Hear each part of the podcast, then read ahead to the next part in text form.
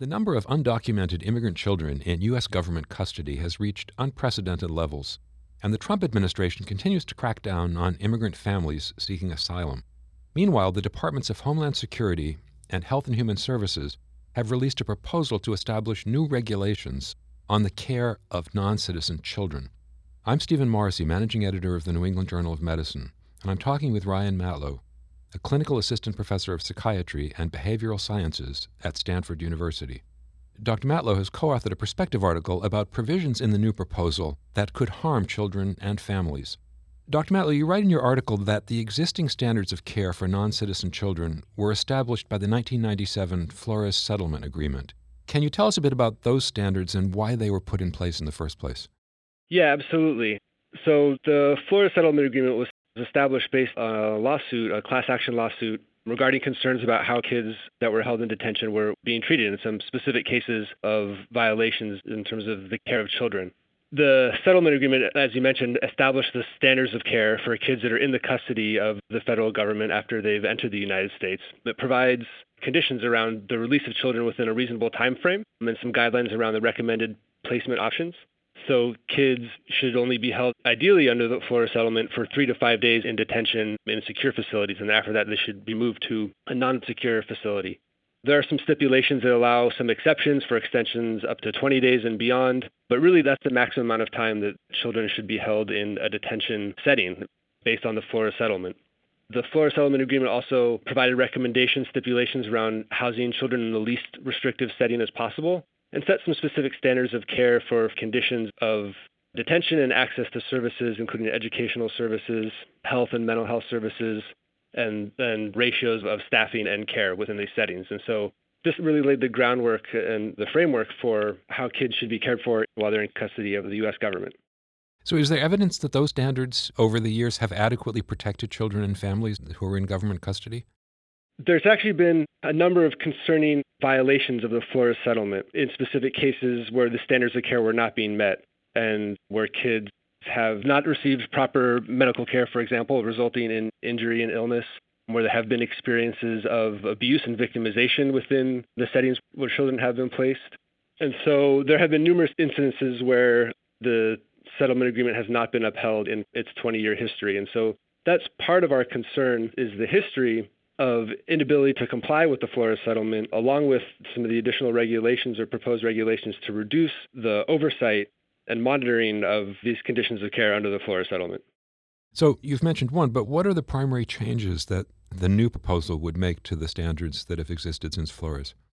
So the current Trump administration has proposed new regulations that would replace the Flores agreement. Establishing the Flores settlement stipulations as regulation is not bad in itself. And in many ways, the proposed regulations copy the language of the Flores settlement, but there are a couple of very important stipulations or changes that have major implications. One is the one modification in the proposed regulation would allow for indefinite detention of children and families.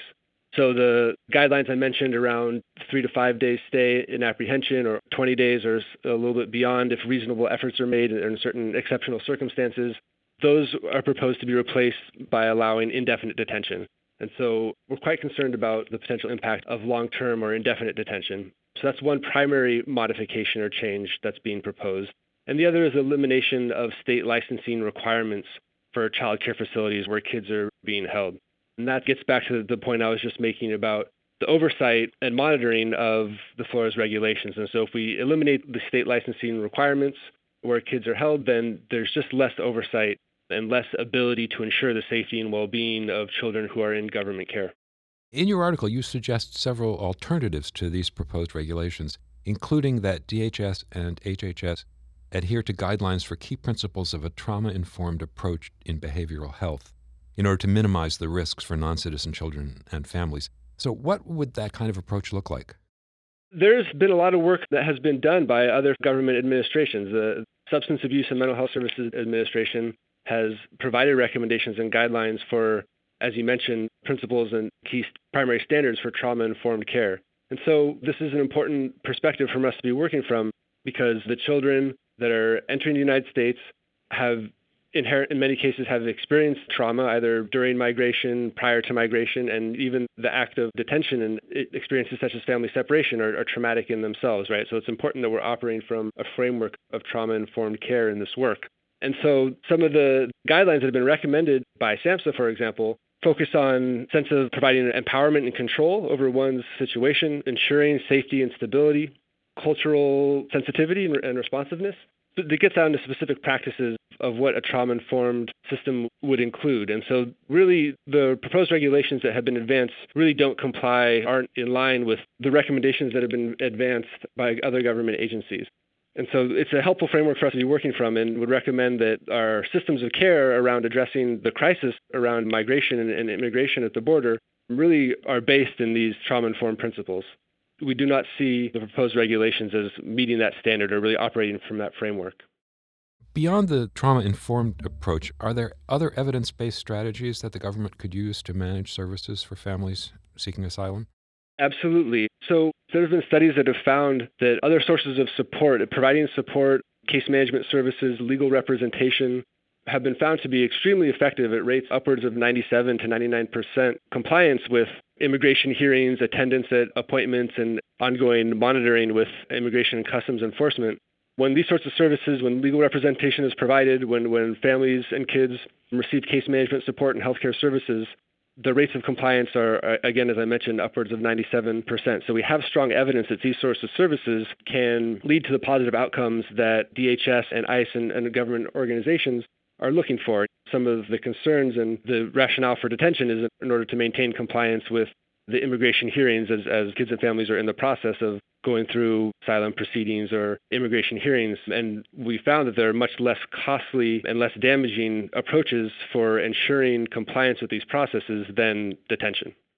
Finally, what advice would you give to physicians who treat non citizen patients? How can they improve the care they provide to those patients, and how can they get involved in advocating for their health and well being?